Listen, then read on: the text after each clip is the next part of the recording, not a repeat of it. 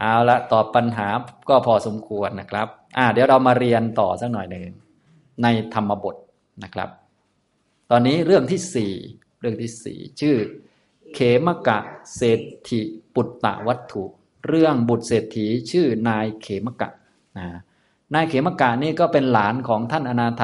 บินิกะเศรษฐี คนนี้ก็นิสัยไม่ค่อยดี หน้าตาหล่อเหลาเอาการกล้ามเป็นมัดๆเลยนะหน้าตาก็หล่อ ผู้หญิงเห็นนี่กรี๊ดกราดเลยทีเดียวนะคนนี้ไม่ใช่คนนี้ไม่ใช่คนโดนจ้างอ่าอันนี้เป็นหลานของท่านอนาถบินติกะเศรษฐี ชอบมีชู้คนนี้ ชอบไปมีชู้กับเมียชาวบ้านเขานะคนนี้นะแต่ว่าอย่าเพิ่งพูดอะไรไป เพราะว่าต่อไปจะเป็นพระโสดาบันคนนี้นะนายเขมกะนี่นะ ตอนแรกชอบที่จะคบชู้กับภรรยาชาวบ้านเขานะอย่างนี้ ก็เห็นไหมทำความผิดมาเยอะ พอทำความผิดมาเยอะเนี่ยทางรอดมีอันเดียวนะ ก็คือต้องรีบเป็นโสดาบัน พอมาฟังโทษของการทำผิดศีลข้อสามนี่นะกาเมสุมิชฉาจาราเวรมณีเนี่ย ตกอบายแน่นอนเลยเราถ้าไม่รีบเป็นโสดาบันเนี่ยพอฟังทุกอย่างนี้ปุ๊บเขาเข้าใจก็เรียกว่าเป็นโสดาบันตั้งอยู่ในโสดาปฏิผลนะครับอ้าวเดี๋ยวเรามาดูคาถาสักก่อน บาลีข้อ 309 กับ 310 นะครับ อ่านพร้อมกันก่อนนะครับ จัตตาริฐานานินโรปมัตโต อาปัชชติปรดารูปเสวีอปุญญาลาพังนกามะเสยังนิณนิกามะเสยัง นินดังตติยัง นิระยังจะตุถัง อปุญญาลาโพจะคติจะปาปิกา พีตัสสะพีตายะระตีจะโถกีกา ราชาจะดันดังครุกังปเนติ ตัสมานโรปรดารังนเสเวนะครับอันนี้ก็เป็นพระคาถาที่พระพุทธเจ้าของเราได้สรุป ตอนที่ท่านอนาถาบินิกาเศรษฐีเนี่ยพานายเขมกะเนี่ยมาเข้าเฝ้าลูกชายเศรษฐีชื่อเขมกะเนี่ยเป็นหลานของท่านอนาถบินิกะเศรษฐี มาดูคำแปลคร่าวๆก่อนในหน้าที่ 129 เขมกะเศรษฐิปุตตวัตถุเรื่องบุตรเศรษฐีชื่อเขมกะ พระผู้มีพระภาคตรัสพระคาถานี้แก่นายเขมกะ ผู้ชอบเป็นชู้กับภรรยาของคนอื่นดังนี้ ข้อ 309 นรชนที่ประมาทชอบเป็นชู้กับภรรยาของผู้อื่น ย่อมถึงฐานะสี่ประการ คือ 1. ได้บาป 2. นอนไม่เป็นสุข 3. ถูกนินทา 4. ตกนรก ข้อ 310 เพราะการได้บาปหนึ่งการได้คติที่เลวหนึ่ง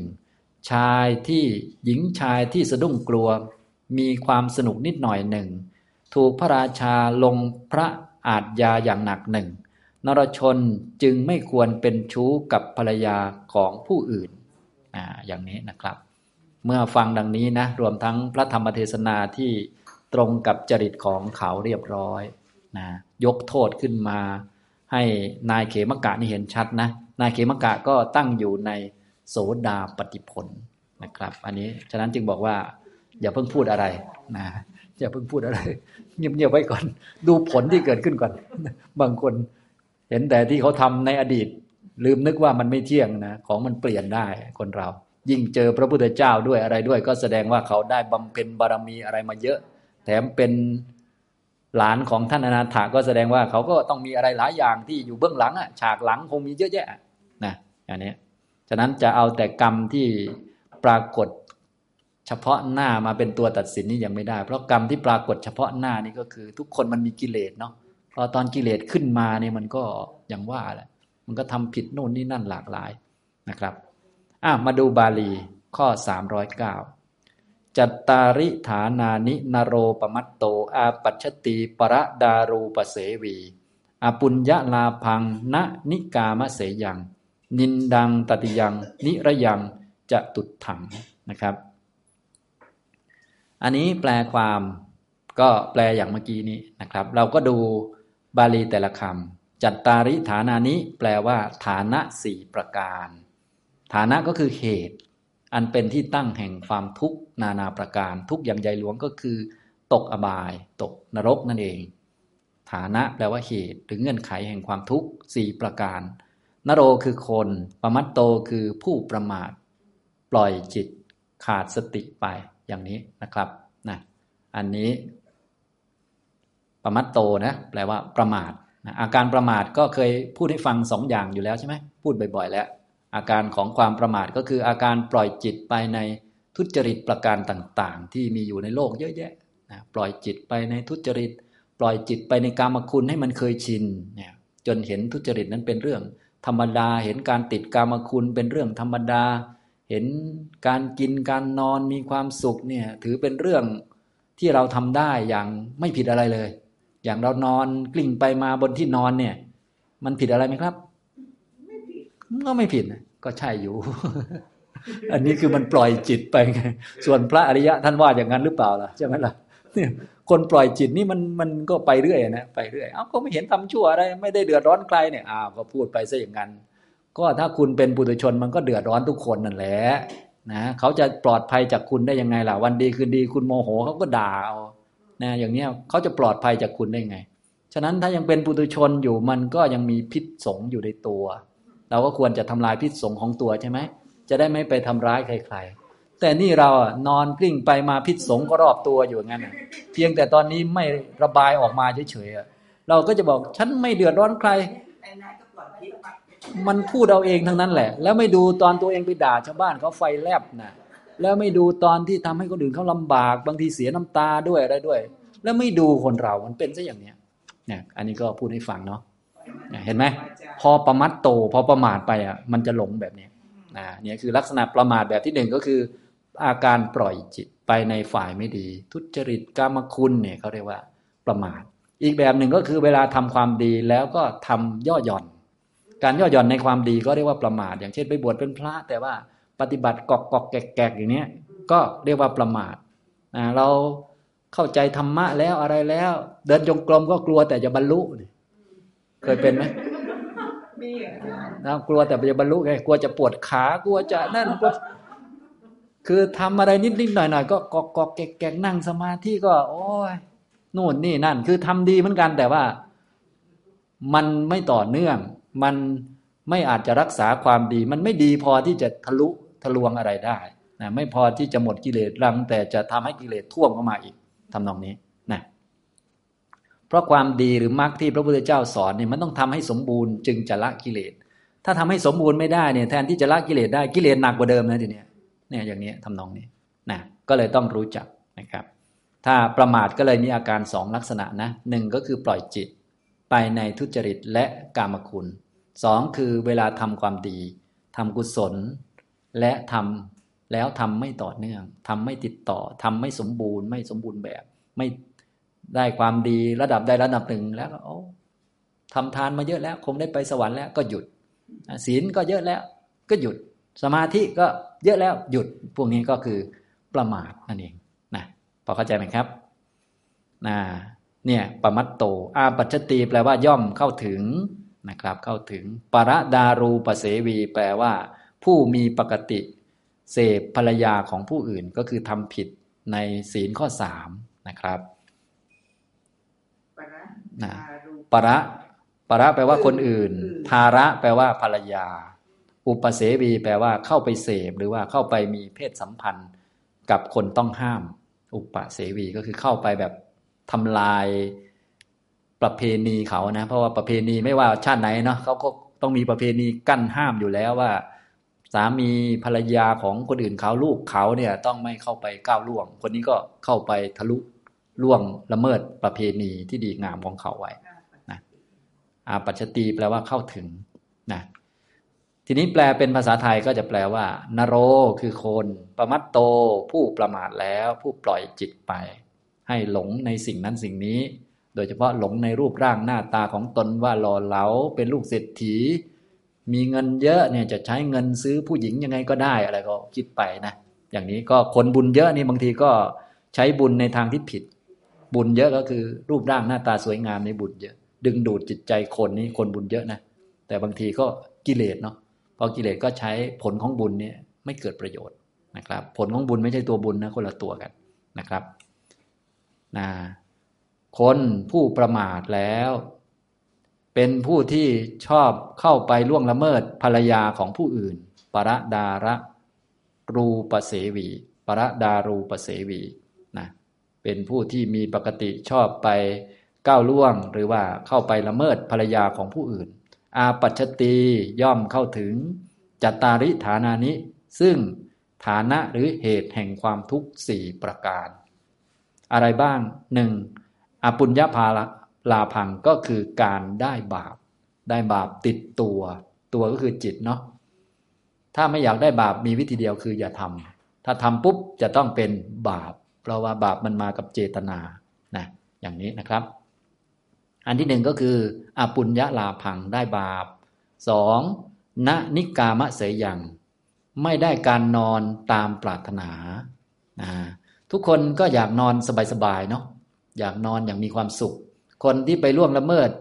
ภรรยาของผู้อื่นเนี่ยจะได้นอนเป็นสุขไหมครับเนี่ยนึกเดาภาพก็คงจะรู้ว่า ไม่ได้นอนด้วยความสุขอะไร มีแต่ตื่นตกใจกลัวโน่นนี่นั่น สะดุ้งอยู่สาม นินดังตติยัง อย่างที่สามก็คือถูกนินทา คนนี้ เอ๊ยยังไงไปยุ่งกับภรรยาของคนอื่น ไปสนิทสนมชิดเชื้อ สงสัยมีอะไรกับภรรยาเขาแล้วโน่นนี่นั่นนะก็ได้นินทานิรยังจตุถังจตุถังข้อที่สี่ก็คือได้อะไรครับ ได้นรกเนี่ยเมื่อสิ้นชีวิตไปก็ได้นรกนะนี่ ต่อไปบาลีข้อที่สามร้อยสิบ อปุญญาลาโภจะคติจะปาปิกา พีตัสสะพีตายะรตีจะโถกิกา ราชาจะดันทางครุกังปเนติ ตัสมานโร ประดารังณเสวเพราะเหตุที่มีเหตุอยู่สี่ประการอันนี้ อันที่หนึ่งก็คืออาปุญญาลาโภจะ เพราะการได้บาปนะบาปจะได้มาด้วยการกระทำ ด้วยเจตนา ถ้าไม่อยากได้บาปก็อย่าทำฉะนั้นการล่วงละเมิดภรรยาผู้อื่นนี้ก็ได้บาปหนึ่งสองคติจะปาปิกาได้คติที่ลามกที่ไม่ดี คติที่ไม่ดีหนักที่สุดก็คือ นิระยะคติคตินรก เมื่อนรกหมด วิบากในนรกหมดก็ต้องมาเสวยวิบากในเปรตอีก มาเสวยในสัตว์เดรัจฉานอีก โดนตอนอีกก็ได้อีกแบบพระนนท์โดนตอนไปหลายชาติเลย อันนี้นะอันนี้ก็หลายอย่างเลยสามพีตัสสะพีตายะรตีจะโถกิกา คือความสุขนิดหน่อย ย่อมมีแก่ชายผู้สะดุ้งกลัว และหญิงผู้สะดุ้งกลัว ก็คือเวลาทำความผิดเนี่ยสองคนจะมีความสุขเต็มที่ไหมครับ ไม่นะขนาดเป็นสามีภรรยากันแบบถูกต้องตามกฎหมายหรือว่าประเพณีเนี่ย จะมีความสุขอย่างเต็มที่ก็ยังไม่ได้ เพราะว่าโดยสัจจะแล้วชีวิตมันเป็นทุกข์ใช่ไหมการให้ความสุขไม่ได้เนี่ยมันก็เป็นธรรมชาติของความเป็นจริงที่ไม่ว่าจะกายเรากายเขามันก็ไม่สมปรารถนา มันก็ให้ความสุขได้ระดับหนึ่งนะทีนี้ถ้าทำผิดเนี่ยตัวเองไหนจะกลัวผู้ชายก็กลัว ทีตัดสะคือฝ่ายผู้ชายก็กลัว ฝ่ายหญิงเป็นไงครับ กลัวไหมครับ ฝ่ายหญิงก็กลัวเหมือนกันพีตายะ ฝ่ายหญิงก็กลัวรตีคือความสุข โถกิกานิดหน่อย ความสุขนิดหน่อยนะตอนมีเพศสัมพันธ์หรือว่ามีความสัมพันธ์กันจับต้องเนื้อตัวก็คงจะมีความสุขนะ แต่มันนิดเดียวไหมครับ นิดเดียวเพราะว่าผู้ชายก็กลัว ผู้หญิงก็กลัวเนี่ยความสุขนิดหน่อย ความสุขนิดเดียวแลกกับนรกเนี่ย มันควรไหมเนี่ย ถ้าคนมีความรู้ยังไงก็ไม่ควรอยู่แล้ว แต่ตอนคนมันหน้ามืดนี่ก็โอ้โห มันก็หลงไป อ่าอันนี้พระองค์ตรัสแบบสัจธรรมเลย ข้อที่สี่ราชาจะดันดังครุกังปาเนติ เจ้าหน้าที่ก็ลงโทษ ลงโทษทันเลย อย่างหนัก เพราะว่าเรื่องของการไปล่วงละเมิด ภรรยาของผู้อื่นมีชู้นี่ไม่ว่าสังคมไหนสมัยไหนในยุคไหนก็เหมือนกันหมด ก็คือทางกฎหมายจะมีโทษรุนแรงอยู่แล้วโดยธรรมชาติอย่างนี้นะครับ นี่ข้อที่สี่ ตัดสมานโรปรดารังณเสเว เพราะเหตุนั้นบุคคลจึงไม่ควรที่จะเสพหรือว่าไม่ควรที่จะไปยุ่งกับภรรยาของผู้อื่น ความเป็นจริงมันเป็นอย่างนั้น ชีวิตมันก็ทุกข์พออยู่แล้วใช่ไหมถ้าไปยุ่งกับภรรยาผู้อื่นมันก็ได้อะไรมาอีกเยอะแยะเลยนี่ปัญหาก็เยอะมากมายนะครับ พระพุทธองค์ของเราตรัสอย่างนี้กับนายเขมกะซึ่งชอบยุ่งกับภรรยาชาวบ้าน เขาก็เห็นภาพชัดเลย นะเห็นภาพชัด เขาก็เลยตั้งอยู่ในโสดาปฏิผลนะรู้จักว่าโอ้ชีวิตมันทุกข์ยากลำบากและกรรมของเราก็ทำแล้ว ถ้าเกิดว่าไม่ถึงนิพพานไม่มีโสดาปฏิมาเกิดขึ้นเนี่ยเป็นไงครับ จะต้องไปตกนรกอีกจะต้องไปรับผลของกรรมโน่นนี่นั่นอีกโอ้ไม่ไหวนะทีนี้ด้วยความที่เขาเคยบำเพ็ญบารมีมาจากอดีตบ้างอะไรบ้าง แต่ว่าในเรื่องก็ไม่ได้บอกว่าบำเพ็ญยังไงมา แต่ว่าเขาบรรลุได้ก็แสดงว่า ต้องมีอะไรเยอะแยะทีเดียวนะอันนี้นะครับอันนี้ก็เป็นแปลบาลีแต่ละคำรวมทั้งอธิบายอัฏฐะด้วยนะเพื่อจะให้เข้าใจชัดขึ้นก็มาฟังนิทานสักหน่อยนะฟังนิทานเรื่อง เขมกะเศรษฐิปุตตะวัตถุ เรื่องบุตรเศรษฐีชื่อเขมกะ พระศาสดาเมื่อประทับอยู่ในพระเชตวัน ทรงปรารบบุตรเศรษฐีชื่อเขมกะ ซึ่งเป็นหลานของอนาถบินิกะเศรษฐี ตรัสพระธรรมเทศนานี้ว่าจัตตาริฐานานิเป็นต้น ดังได้สดับมา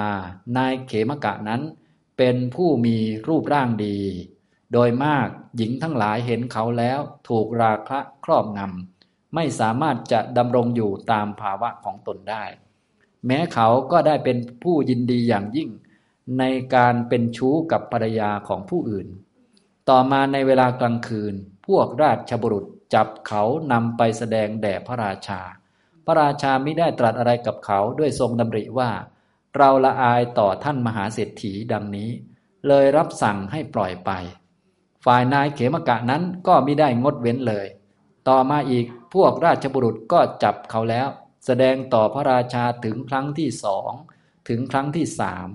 พระราชาก็รับสั่งให้ปล่อยเขาเช่นเคย มหาเศรษฐีทราบเรื่องนั้นแล้ว พาเขาไปสำนักของพระศาสดา กราบทูลเรื่องนั้นแล้ว ทูลว่า ข้าแต่พระองค์ผู้เจริญ ขอพระองค์โปรดแสดงธรรมแก่นายเขมกะนี้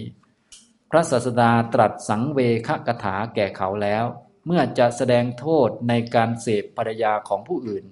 จึงได้ทรงภาสิทธิพระคาถานี้ว่า จัตตาริฐานานินโรปมัตโต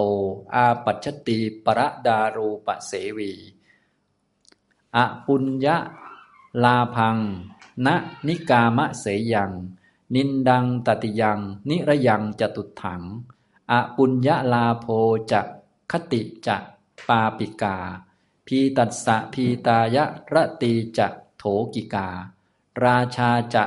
ดันทางครุกังปเนติ ตัสมานโรปรดารัง ณเสเว แปลความว่า นรชนผู้ประมาทชอบเสพภรรยาของผู้อื่น ย่อมถึงฐานะสี่ประการคือ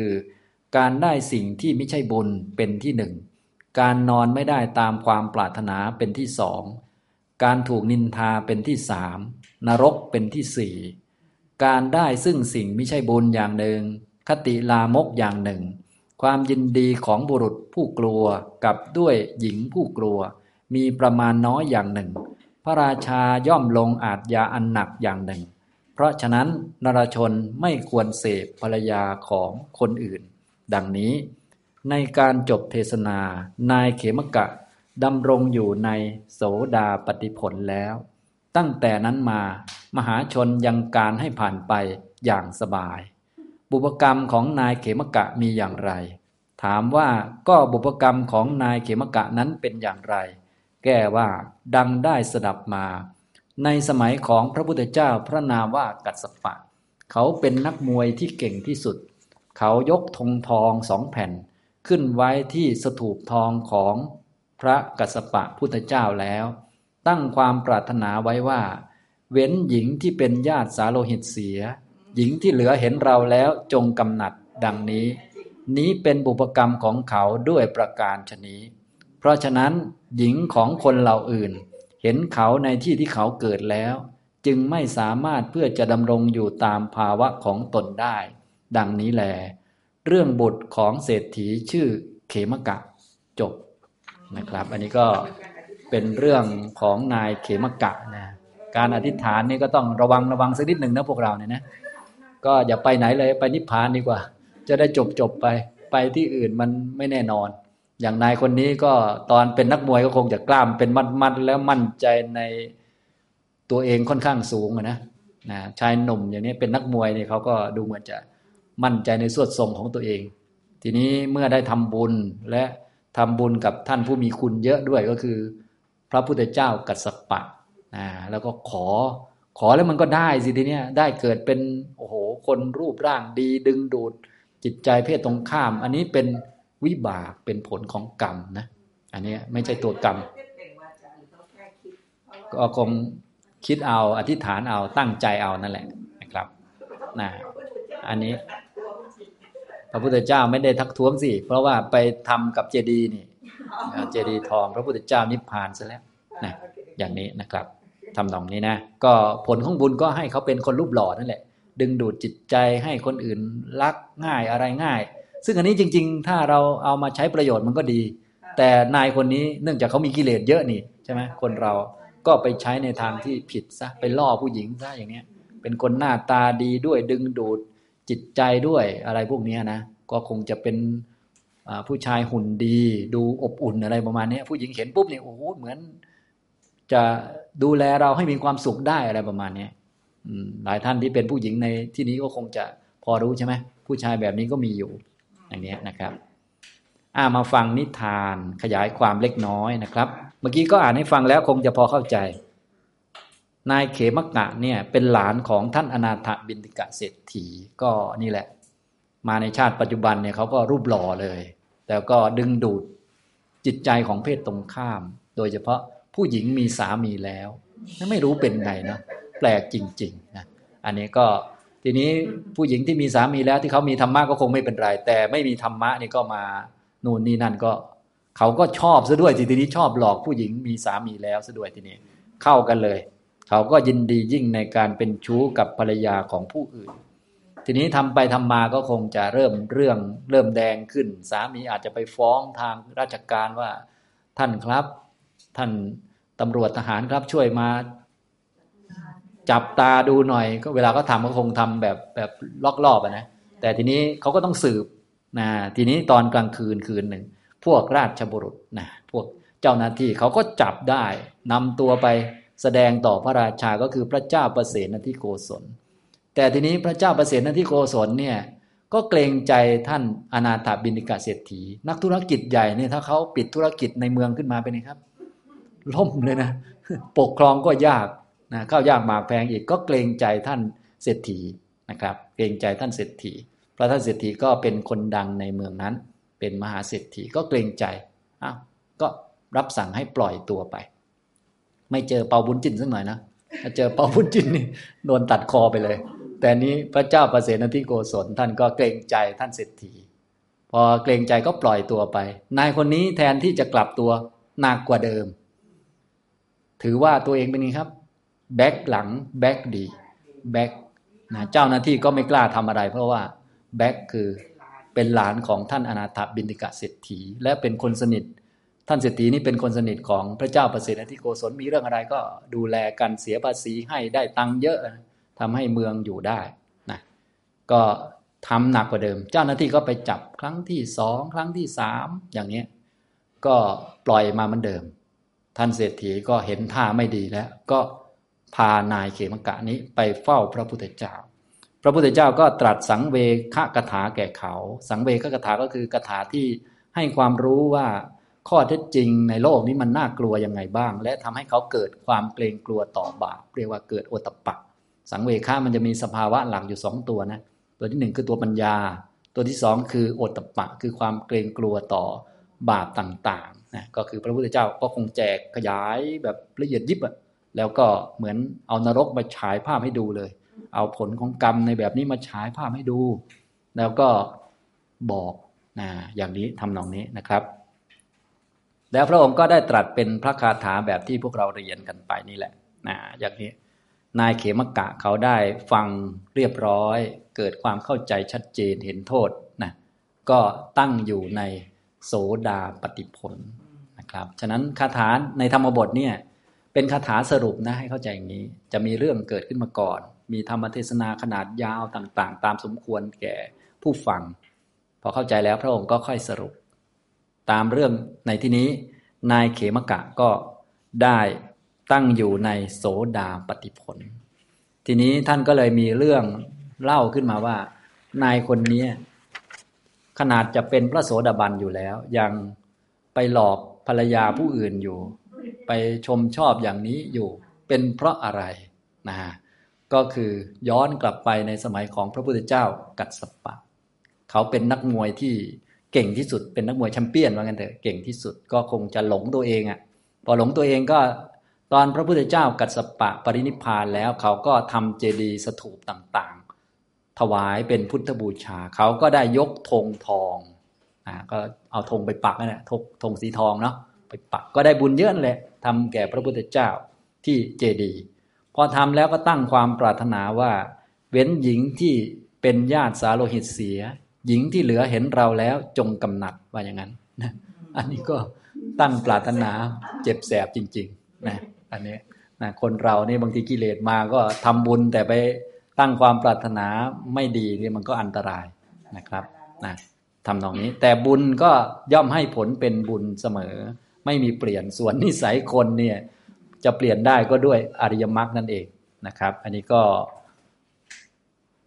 เรียกว่า พวกเราก็เลยต้องระมัดระวัง อย่างนายคนนี้ทำบุญแล้ว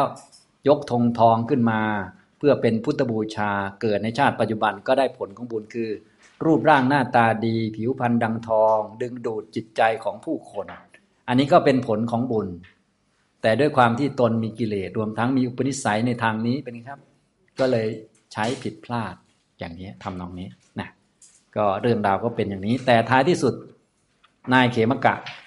ผู้เป็นหลานท่านอนาถบินิกาเศรษฐีนี้ ตั้งอยู่ในโสดาปฏิผลนะสรุปแล้วก็คือถ้ายังไม่ถึงเป็นอนันตริยกรรมเนี่ยก็ยังประมาทใครไม่ได้ เพราะว่าในเมื่อพระธรรมวินัยพระศาสดาคำสอนยังดำรงอยู่ เราก็ไม่ทราบว่าใครเนี่ยจะพลิกได้เมื่อไหร่ โดยเฉพาะอย่างยิ่งถ้ายิ่งเจอพระพุทธเจ้าโดยตรงนี้ก็แสดงว่าเขาก็ได้ทำเงื่อนไขเพื่อจะเจอพระพุทธเจ้าโดยตรงต่าง ๆ มาเยอะแล้ว ส่วนยุคนี้ก็ต้องทำเหตุมาพอสมควรที่จะเกิดทันยุคสมัยแล้วก็ได้มีโอกาสพบเห็นคำสอนเนี่ย ฉะนั้นจึงประมาทใครไม่ได้ เนื่องจากว่าแต่ละคนมันมีกิเลสเนาะ ตอนมีกิเลสก็ทำผิดมั่วไปอะไรไปมันก็ ก็ธรรมดาของกิเลสนั่นแหละนะอย่างเนี้ย ทำนองนี้นะครับ จึงต้องระมัดระวังไว้สำหรับพวกเรารู้จากกิเลสบ้างแล้ว หรือว่ารู้จักอนุภาพของมันแล้วนะ อนุภาพของมันหนักหนาเลยทีเดียว เป็นโทษ เผาไหม้จิตใจตัวเองทำให้คนอื่นเป็นทุกข์ดีไม่ดีก็ทำให้ตกอบาย โดยเฉพาะในวรรคนี้ก็จะเน้นไปที่กรรมหนักๆเลยคือทำให้เป็นทุกข์รุนแรงคือตกอบายได้นะอย่างเป็นชู้กับภรรยาผู้อื่นก็ตกนรกได้เลย อย่างนี้นะครับ เอาละบรรยายวันนี้นะครับ ก็คงพอสมควรแก่เวลาเท่านี้นะครับอนุโมทนาทุกท่านครับ